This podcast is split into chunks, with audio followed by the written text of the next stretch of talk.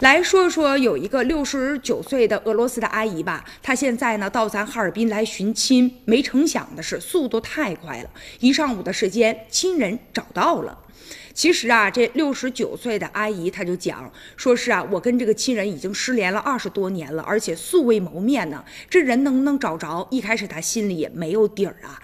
但是呢，好在经过呢记者和热心市民的帮助，阿姨呢一上午就找到了在中国的亲人。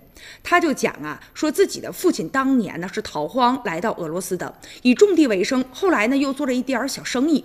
就在一九四八年那个时候和妈妈结婚了，在五个孩。孩子当中啊，这个阿姨呢，她自己啊就是老大，而且啊，她爸爸曾经啊就给远在山东老家的这个亲人们写过信，得知呢自己有一个亲妹妹，其实呢就在咱哈尔滨。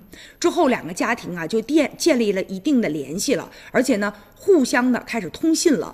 并且呢，说这个兄妹两个人的感情非常的深啊。当年一家人呢在闯关东的时候，就到长春呢就走散了。后来呢也不知道啊什么情况。总之这个哥哥就到了俄罗斯了。期间呢，呃自己的母亲也非常惦记，说我的孩子在国外他过得好不好啊？经常呢就跟自己其他的这些儿子们提起来，说你们啊如果有朝一日有本事的话，有能力的话，一定啊记得把我这儿子给我找回来啊！咱们一定要。接上这些联系，为此呢，也曾经多次的进行寻找。这一次呢，这个俄罗斯的六十九岁的阿姨来到咱哈尔滨，经过呢好多人的帮助，终于呢已经找到了她的亲人了。